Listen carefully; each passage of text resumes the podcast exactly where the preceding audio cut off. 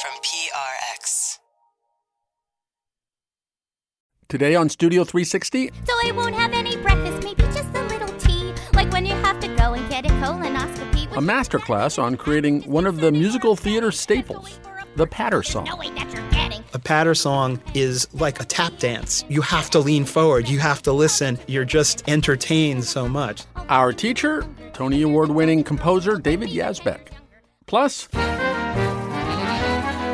why MacArthur genius Taylor Mac's wild new play also belongs on Broadway. I write all my work for Broadway, if I'm honest. I think Broadway's the queerest thing ever. You know, it's the size of it allows for something that isn't being controlled by the Puritan dominance over expression. Taylor Mac on creating Gary, a sequel to Titus Andronicus. That and more is ahead on today's Studio 360, all about the theater. Right after this.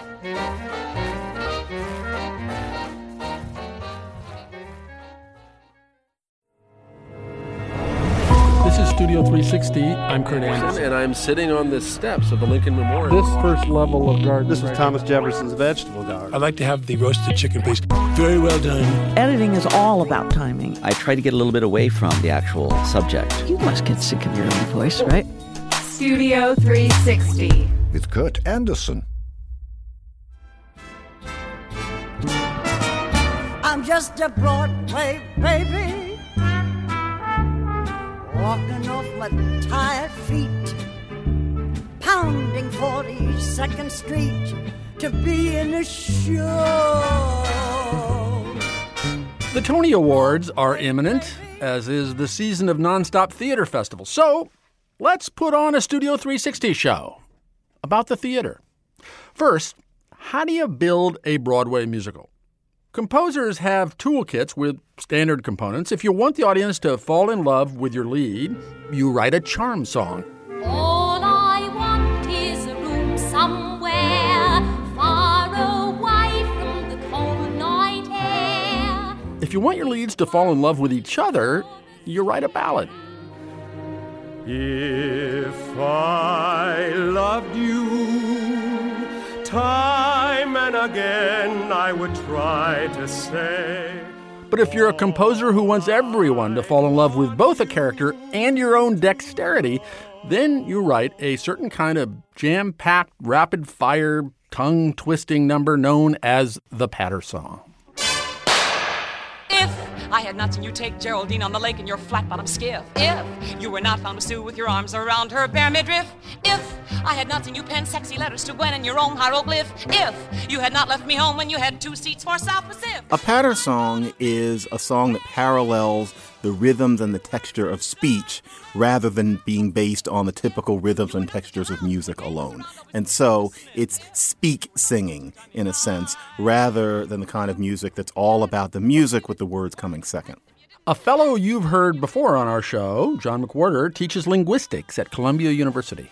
He is also a fan of musical theater, a super fan. Yeah. I've got about 950 cast recordings, you know, two thirds of my social life I met through show music in one way or another. So before we go deep on a patter song that's being sung right now every night on Broadway, John McWhorter is the perfect person to provide a brief patter song 101. The idea is for somebody to spray you with verbiage, often with a rather tick tock rhythm, which is more typical of the way we speak, as opposed to a song such as Some Enchanted Evening where the notes are long. Some enchanted evening, you may see a stranger. No one, at least I hope, no one talks that way. Generally, when you talk about a patter song, you don't only mean speech, you mean relatively rapid speech. And so it tends to be somebody who's giving you a kind of galloping word salad. Can't stop telling about him and yelling about him and telling about him. I can't stop hollering over the moment that we met. He had a pinstripe, what do you call it? A beautiful smile a barrel of money. I can't stop talking about him yet.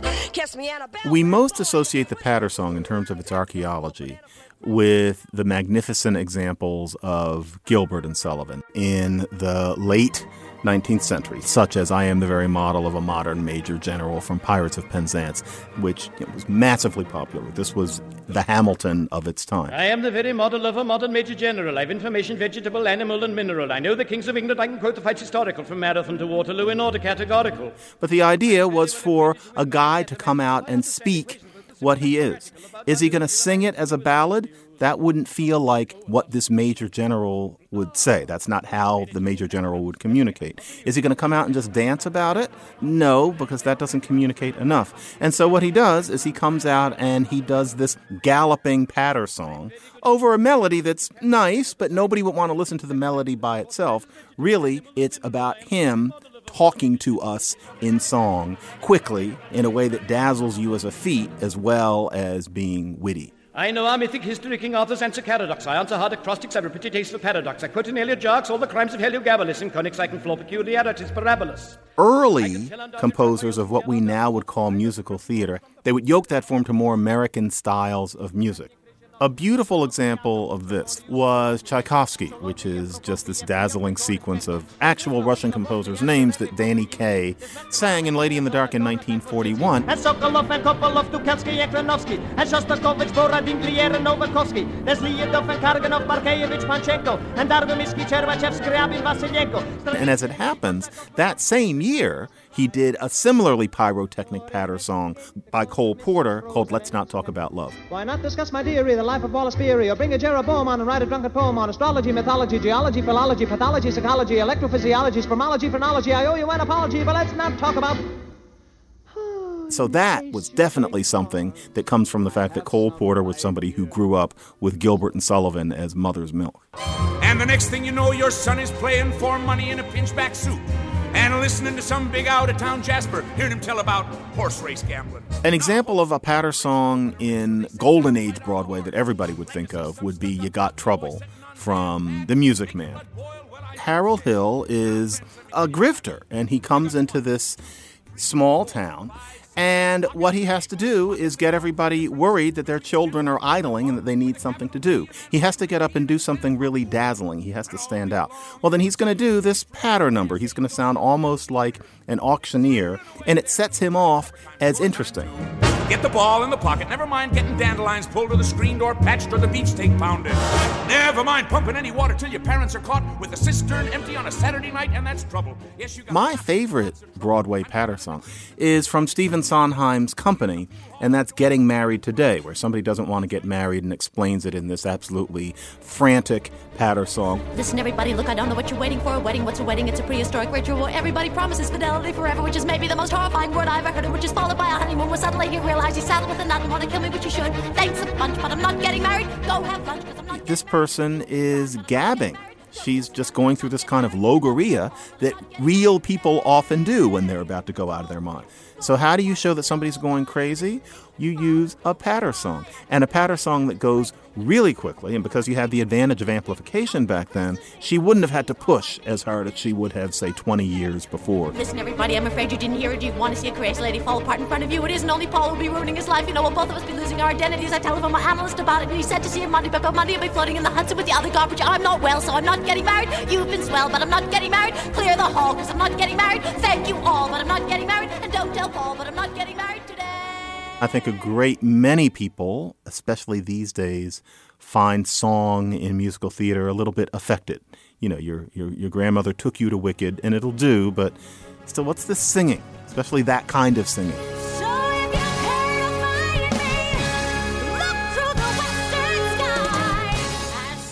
And so then, if you have a musical where suddenly somebody comes out and talks. In a way, you can relax, even if the words are going by relatively quickly, because it sounds like talking. It's a snack. John McWhorter is a linguistics professor and the host of one of my favorite podcasts, Lexicon Valley, as well as an occasional singer in public of obscure Broadway show tunes. I know what's gonna happen. I'll try to go to bed with fear of failure flapping like a fruit bat in my head. I'll sleep for half an hour. The clock will ring at six. I'll wake up in the shower with a stomach full of bricks. That is What's Gonna Happen, a patter song from the new Broadway musical Tootsie, which is an adaptation of the 1982 Dustin Hoffman movie. It is by the composer and lyricist David Yazbek, who won a Tony last year for the show The Band's Visit. And this year he's up for another one for Tootsie, thanks to delightful songs like this. Like me, but 10 years younger. I'll go into the bathroom and I'll try to vocalize. And I'll be singing minga, minga, minga, minga, minga. But I'll be here. So we asked David to come into the studio to give us the master class on writing a patter song and talk us through exactly what's going on in this one.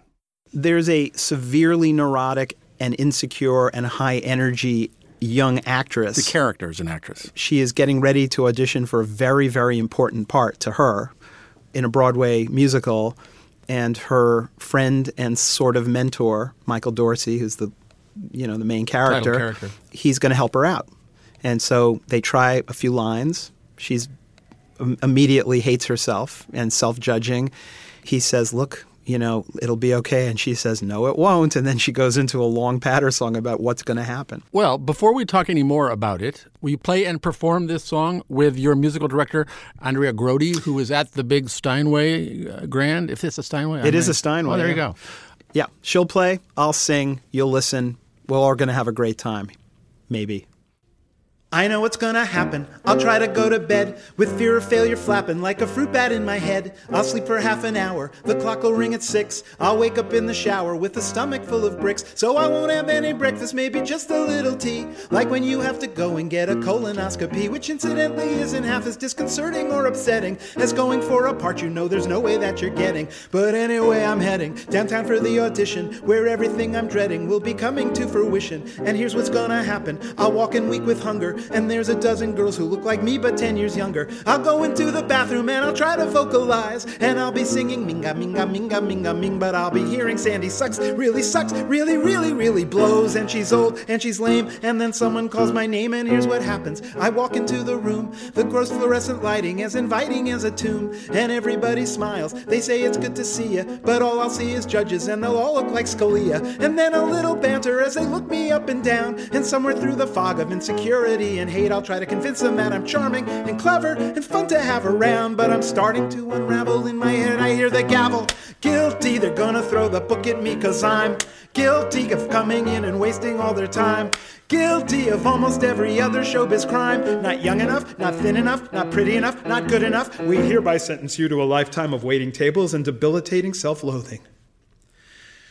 But wait, now someone's asking, so can we hear your voice? I'll make a lame attempt at humor. Do I have a choice? I nod at the pianist. He's always wearing black. He's always in a turtleneck with dandruff on his back. No sooner do I get my note and open up my trap than inevitably some mealy mouth assistant director's thumbs are all over his iPhone, and I know he's probably tweeting, LOL, this girl is crap. She's a fake. She's a phony. She'll never win a Tony, and now I'm in a place I know quite well. I've left the world and I've entered hell. I'm this far away from a fainting spell, but just before I die, I finish the song which I oversell. Somebody says thanks and wishes me well. The next thing I know, I'm at Taco Bell, stuffing my face with meat.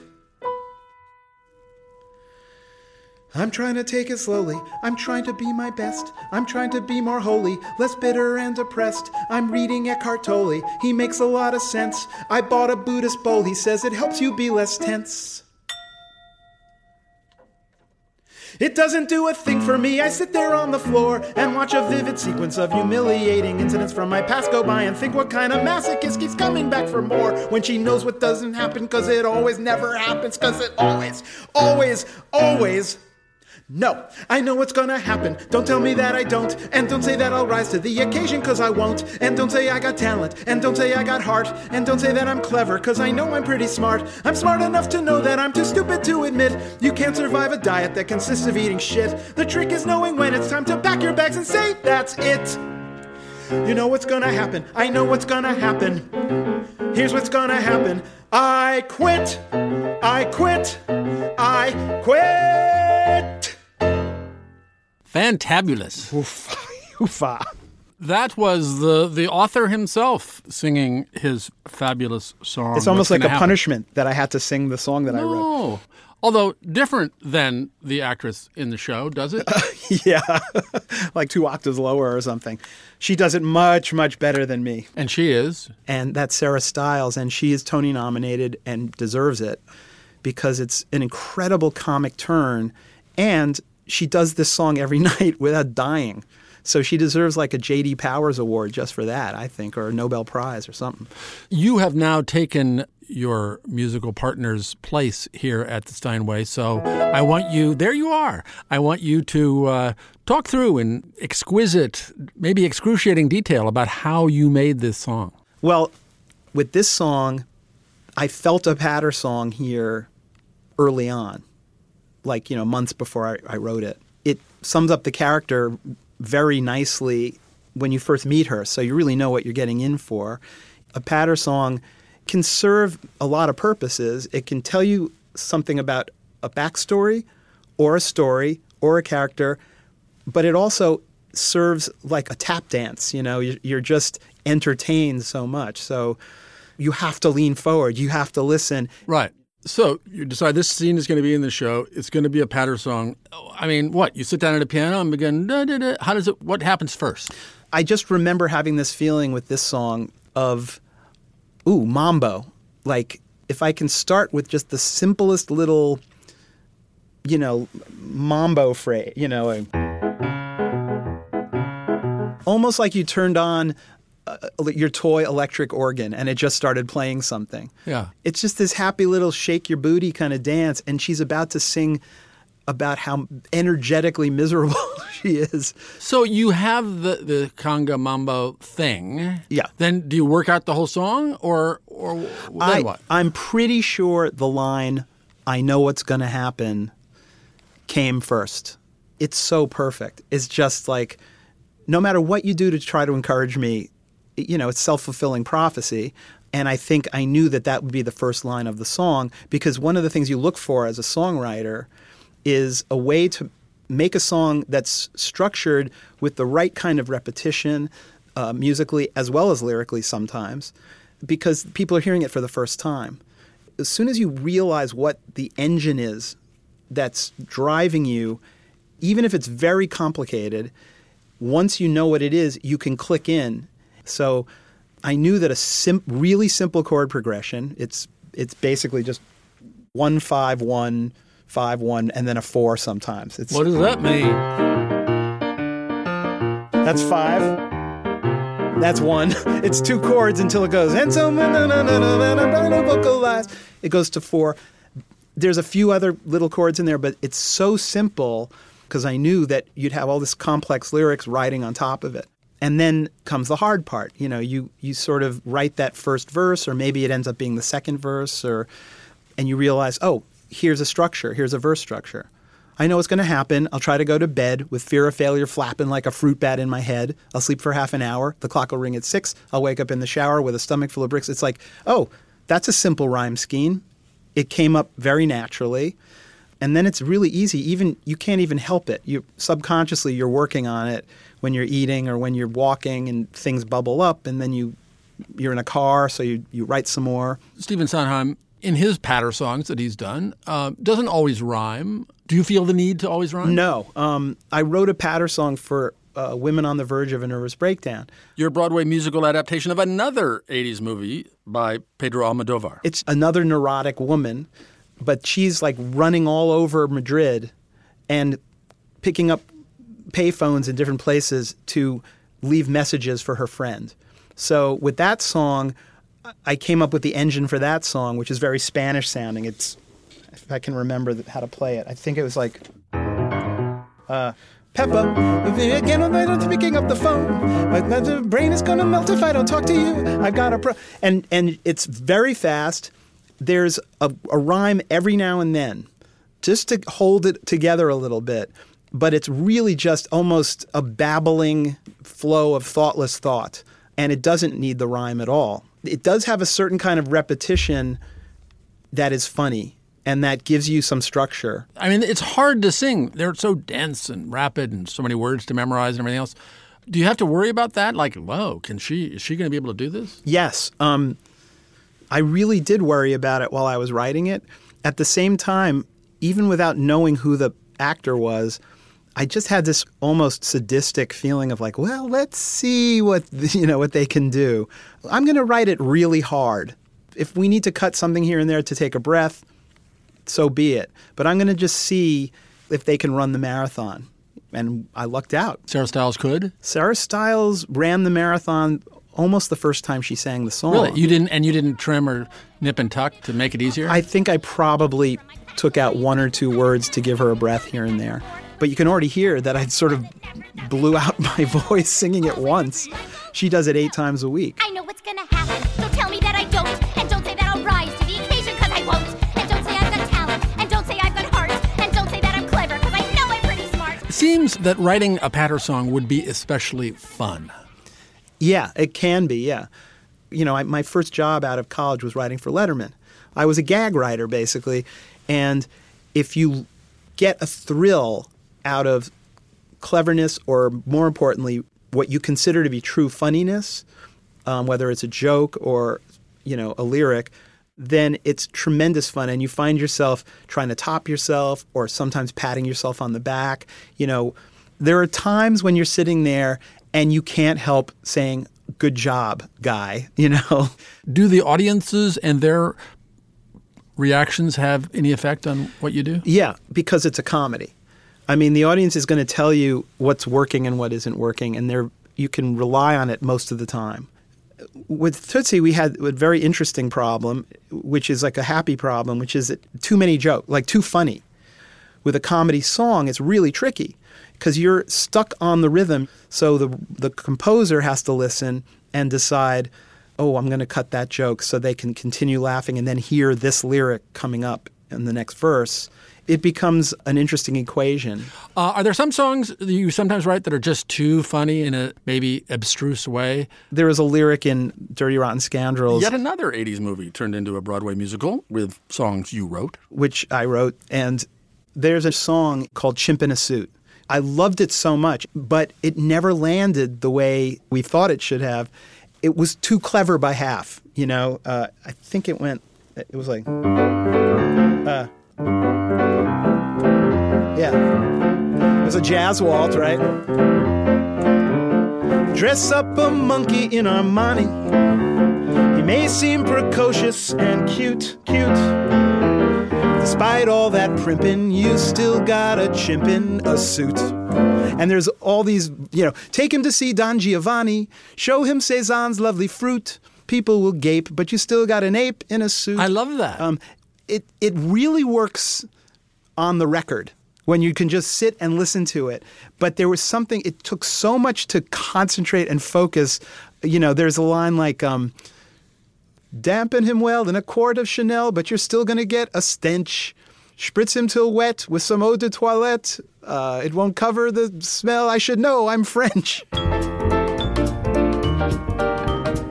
David Yazbek, uh, this has been such a pleasure. Thank you uh, for coming in and doing this and talking about this. You're quite welcome. David Yazbek is the composer and lyricist for Tootsie, which is running now on Broadway and will launch a national tour next year. Coming up next, Taylor Mac wrote a sequel to Shakespeare's least popular play. But Taylor was not the first person to be inspired by it. You know, the other thing is that Steve Bannon was, uh, at one point in his life, was kind of obsessed with Titus Andronicus. He turned the Donald Trump campaign and the presidency into a bit of a revenge tragedy against Obama. Playwright and actor and artist Taylor Mac on Gary, a sequel to Titus Andronicus. That's next on Studio 360.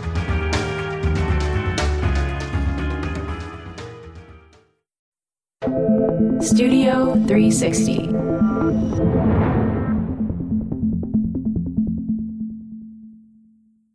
No job title is big enough to handle Taylor Mac. I first became aware of him as a kind of drag vaudevillian. Since then, he was named a MacArthur Genius and got a Pulitzer Prize nomination for his theatrical masterwork, A 24 Decade History of Popular Music, which was a 24 hour American spectacular that combined song and dance and drag.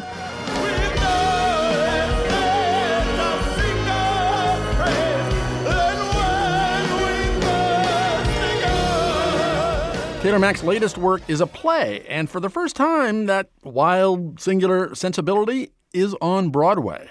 It stars Nathan Lane, Kristine Nielsen, and Julie White. It's called Gary, a sequel to Titus Andronicus. And as the title suggests, it takes place right after the events of Shakespeare's grisliest tragedy. Hello, Janice. My name is Harry. It opens with a giant pile of corpses and ends with a dance number featuring choreographed prosthetic penises.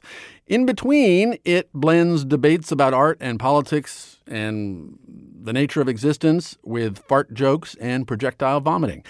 It is only 90 minutes long, and somehow it all works. You make a cut in the main artery. I prefer the armpit to the groin as it seems less invasive.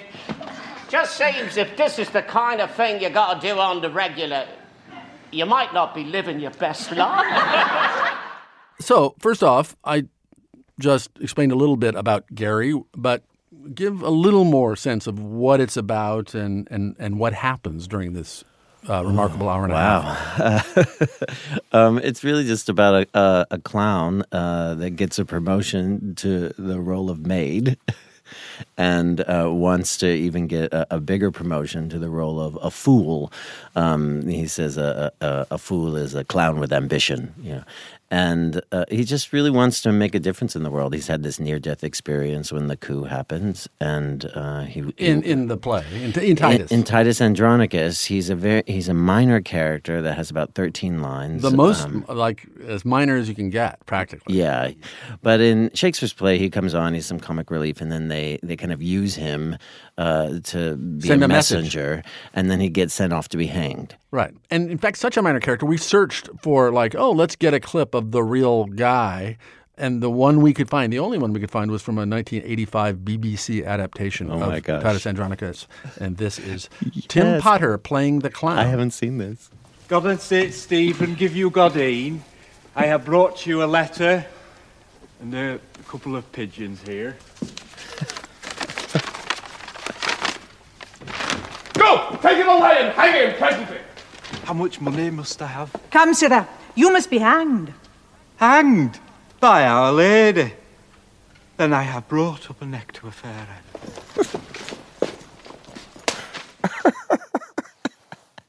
it's so funny to me. I mean, they're playing it for laughs. They're playing it for laughs. Uh, I don't. I find I mean, it's Elizabethan, right? So of course he's got this Cockney accent or this weird kind of Scottish hybrid Cockney, and it's like an Elizabethan interpretation of the Roman Empire. And what I find very delightful about my play the style that it's written in and that we use cockney accents to is that it is uh, it's like an american burlesque of uh, elizabethan interpretation of the roman empire which feels Right. like sequel sequel sequel Right. you know and- American burlesque may be derived from English music hall Yeah, tradition, sure, you know, yeah, as yeah, well. yeah, uh, to stick that in there.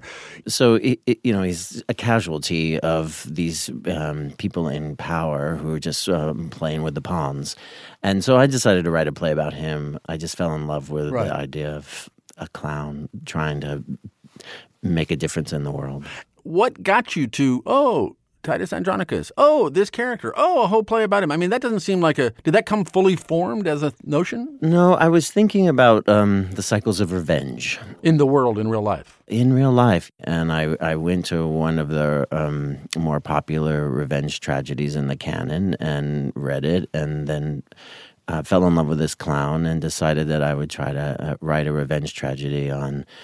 Titus Andronicus.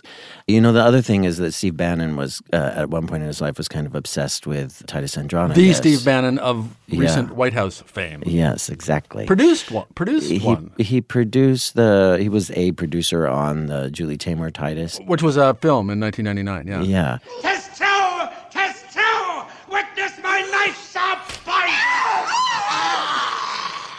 And the fact that he turned the Donald Trump campaign and the presidency into a bit of a revenge tragedy against Obama, and you know, so the elite. and and the elite, oh, those coastal elites, Of which he is a member. of course, of course. So it's you know, there's a lot in here as a way to talk about our current time. Yeah. You know. So this grisly, ghastly comedy that doesn't seem like you necessarily go to the Broadway money people and they go, "Yes, let's put this on Broadway." How did you convince them to do that? I didn't.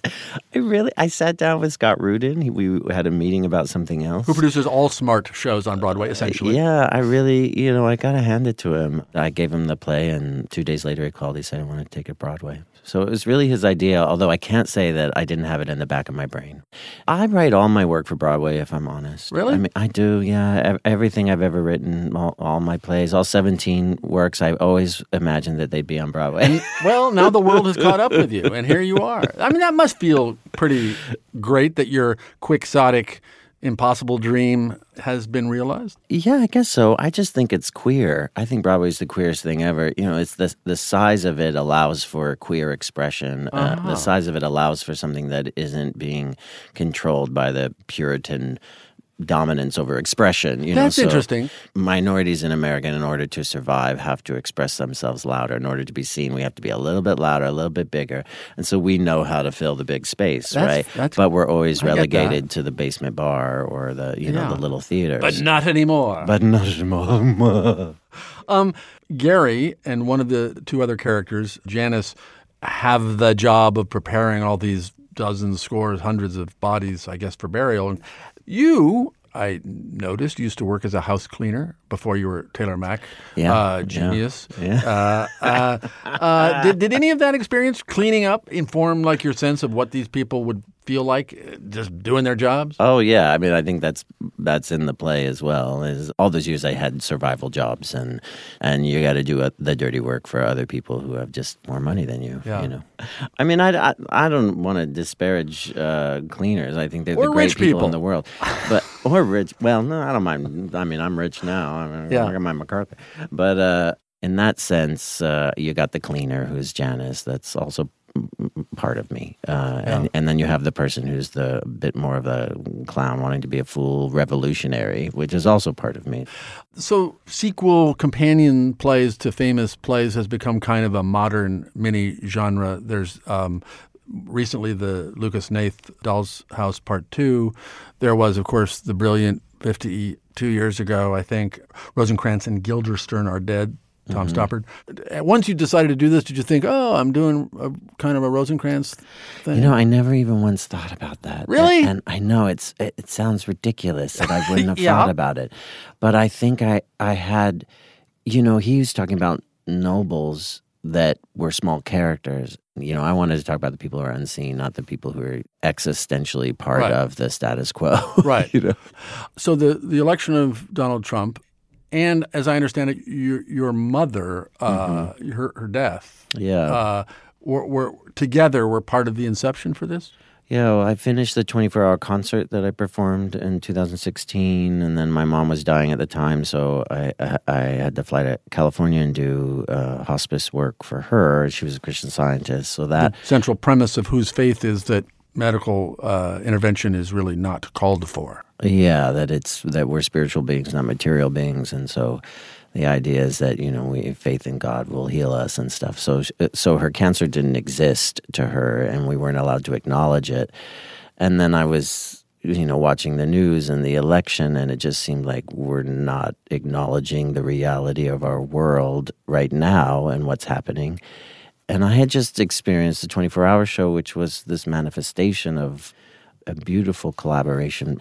And the combination of those three things, and then I went to Mexico and a corpse washed up onto the beach when I was uh, jogging. A tourist had died and in the surf. And it was the second corpse I, you know, um, had to kind of encounter in a, a, a few weeks. And so I, I just, all of that kind of just fit into what I was thinking about revenge tragedy and what I wanted to do with it. And so I, I put it all into a play. And a fun Broadway production. Well, yeah, why not? uh, Taylor Mac, uh, a pleasure as always. Uh, thank you so much. Thank you so much. Taylor Mac's play Gary, a sequel to Titus Andronicus, starring Nathan Lane and Kristine Nielsen and Julie White, is on Broadway right now. Coming up next, from Taylor Mac's subversive take on Shakespeare, we go now to the real thing, performed outside? Indoors, it's a far more polite audience. They're more focused on the plays. We are living in a golden age of outdoor Shakespeare, an annual festival palooza.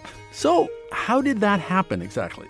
And how do actors make all the world a stage when they're outside? Outdoors, you're really throwing it out there at them, and it produces a great deal of energy between the audience and the players. Good evening, Audrey. Gotcha, good evening, William. That is next on Studio 360.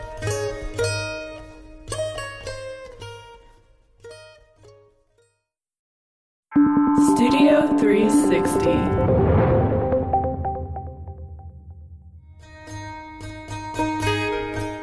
Who wrote about the winter of our discontent? Oh, right, Shakespeare, Richard III, Act 1, Scene 1. Which is apt because for me and lots of other people, going to see a Shakespeare play outdoors at dusk in the breezes, that is life made glorious summer. But how Shakespeare became such an American summer fixture is an interesting tale containing some sound and fury, signifying lots. A tale told for us by Richard Paul.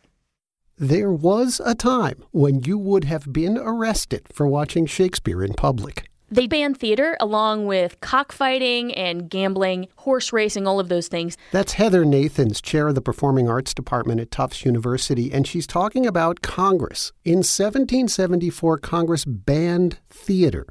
But even in 1774, the ban was part of a long American tradition. When Pennsylvania was first set up, Dr. Nathans says they didn't allow theater. The same thing happens with the Puritans in New England. They immediately say no theater. I'm not going to get into all the details about why. Short version is Quakers and Puritans believed that actors, I swear to God, shot magic beams into the eyes and ears of spectators that altered the contents of their hearts. An actor could make your brain contract, and that's why you'd cry at a play. There's a longer explanation, but the important part is they really didn't want it going on.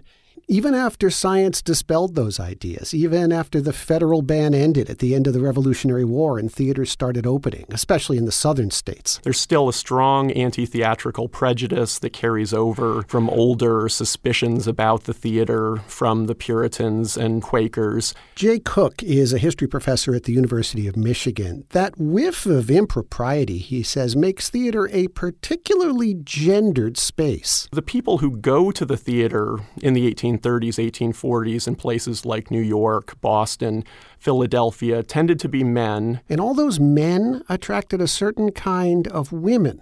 You'd find them, Heather Nathans says, mostly in the balconies. The sort of disreputable light women who are coming to troll for customers.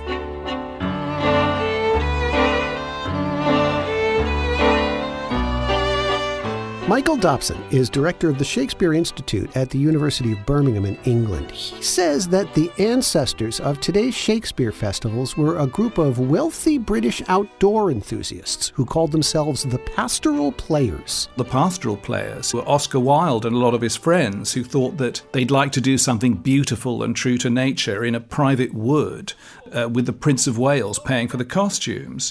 Young man, have you challenged Charles the wrestler? No, fair princess. He is the general challenger. I come but in as others do to try with him the strength of my youth. The pastoral players kicked off outdoor Shakespeare, but they are not who finally kicked it into high gear. Credit for that goes to someone whose father originally wanted him to enter the clergy, Sir Philip Barling Ben Greet. I do much wonder that one man. This is him recorded on an Edison disc doing Benedick's speech from Much Ado About Nothing. Seeing how much another man is a fool when he dedicates his behaviors to love. Ben Greet recognized that there was commercial potential in this and that it would attract audiences who thought that show business was corrupt and wicked. Greet was really active in something called the Church and Stage Society that Dobson says wanted to make peace between high culture theatre and Sunday schools. Greet's solution was to do his plays not in the dark, where who knows what else was going on, but outside under God's blue sky. It worked like gangbusters, and in 1902, Greet was noticed by a producer who would take his company and the tradition of performing outdoor Shakespeare to this side of the Atlantic. New York society and New York lovers of the drama to the number of 3,500 sat in the sun and witnessed a production novel to this city the forest scenes from As You Like It. This is the New York Herald Tribune describing the first ever professional outdoor performance of Shakespeare in America. Ben Greet's Woodland Players at Columbia University in May 1903. After a tour of North America that eventually led to the White House lawn, Greet found himself to be a solution to a problem that the Methodist founders of the Chautauqua Circuit had been trying to solve for 35 years. This is all going to sound familiar. The Methodists had an amusement ban. You could be expelled from the church for going to the theater. The ban hinged on a concern about frivolity. But Chautauqua had 45 million Americans coming to their summer camps and they needed something to do in the evening. There was a huge sense that leisure time was a problem that had to be addressed. That's Charlotte Canning, a professor in the theater department at UT Austin. And within that context of reform and the Christian social gospel, there was a sense that all those things had to be brought together for leisure to be appropriate, to be improving which is really why Shakespeare becomes the first fully staged theatrical productions because there was no literature more improving and more moral than Shakespeare. There is a play tonight before the king. One scene of it comes near the circumstance which I have. Enter the man from the British Church and Stage Society, Ben Greet, who, remember, did his Shakespeare outside. Outdoor theater is somehow more improving than theater in an architectural space. This was also when live theater was going head to head for the first time with the movies. A lot of theater directors thought that the best way to compete was to offer what movies couldn't live people on stage. This led to the building of outdoor Shakespeare venues around the country. A leader of this movement, William Poel, heavily influenced another director, B. Iden Payne, who ended up teaching Angus Bowmer, the man who started the Oregon Shakespeare Festival. Sir, you have wrestled well and overthrown more than your enemies. Can you go, Cass? Uh, have you? Fare you well. After the Oregon Festival, the Stratford Shakespeare Festival opened in Ontario in 1952. That same year, John Lithgow's father, Arthur, started an outdoor Shakespeare festival in Ohio. Who knows not where a wasp but where his sting? In his tail. In his tongue. That's Arthur Lithgow in Taming of the Shrew in 1953 with Nancy Marchand, Tony Soprano's mother on The Sopranos. Yours, if you talk of tails, and so farewell. What, with my tongue in your tail? Yay! Come again! Good Kate, I am a gentleman! At about the same time, in the early 50s, a floor manager at CBS TV in New York named Joe Papp started driving around the city in a sanitation department truck hauling a wooden stage from borough to borough. The New York Shakespeare Festival Mobile Theater will present A Midsummer Night's Dream tonight in your neighborhood at 8 p.m. One night, he decided to drive the truck into Central Park.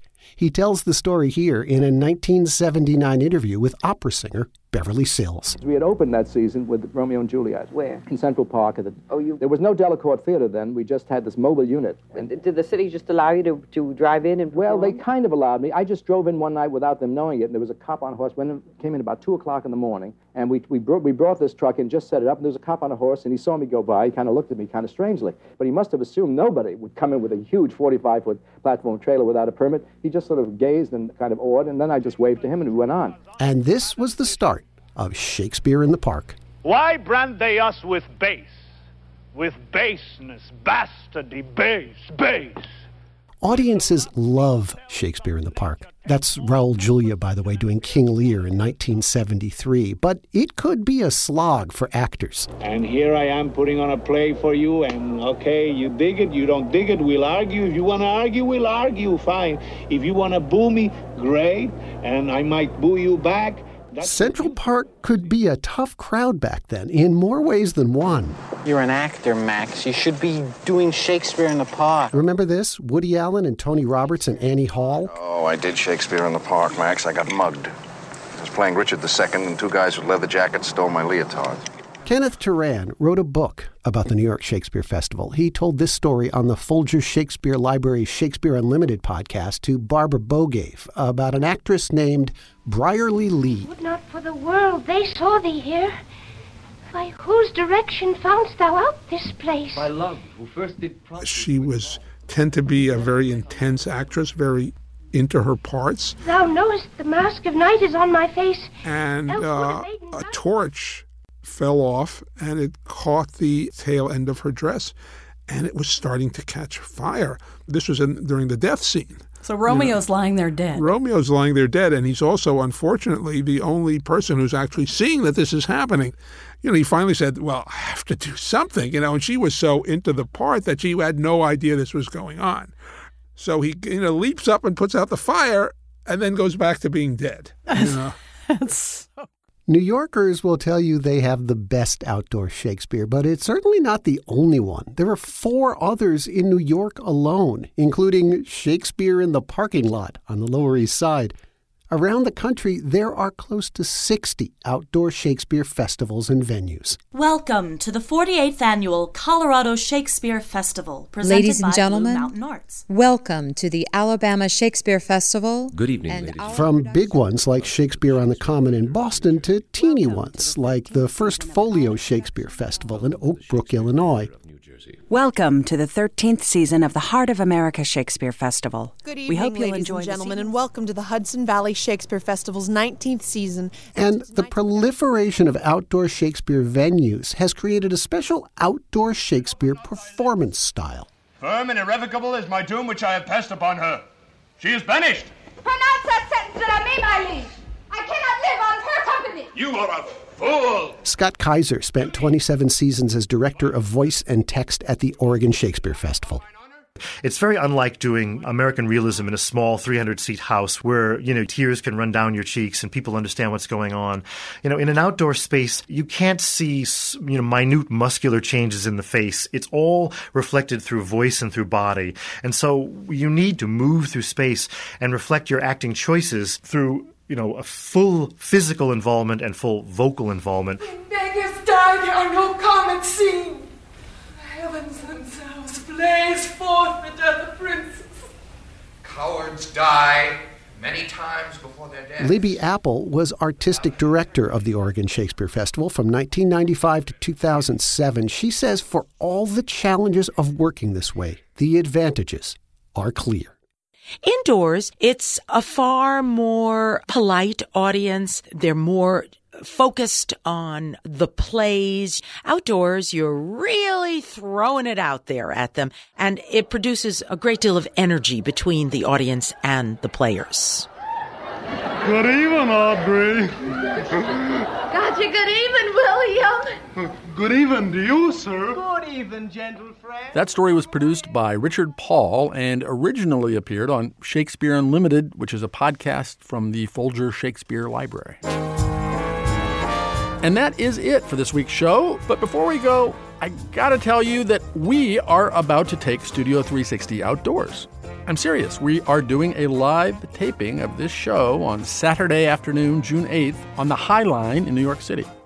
We'll have musicians and a comedian and musical comedians and me talking to them and to you if you come, so do. You can get tickets and find out more about this live show at slate.com slash live. Studio 360 is a production of PRI, Public Radio International, in association with Slate but it's really just almost a babbling flow of thoughtless thought. Our executive producer is Jocelyn Gonzalez. Our senior editor is Andrew Adam Newman. Our sound engineer is Sandra Lopez Monsalve. Our producers are Evan Chung, Lauren Hanson, Sam Kim, Zoe Saunders, Tommy Bazarian. Our production assistant is Morgan Flannery. And I am Kurt Andersen. He has to get up and do something really dazzling. He has to stand out. He's going to sound almost like an auctioneer. Thanks very much for listening. PRI. Public Radio International. Next time on Studio 360, it's Hal's world. We just live in it. I am putting myself to the fullest possible use, which is all I think that any conscious entity can ever hope to do. Stanley Kubrick's 2001 A Space Odyssey predicted so much of today. Do you talk to Alexa? No, because 2001. All I think about is Hal. Part two of our look at an American icon next time on Studio 360.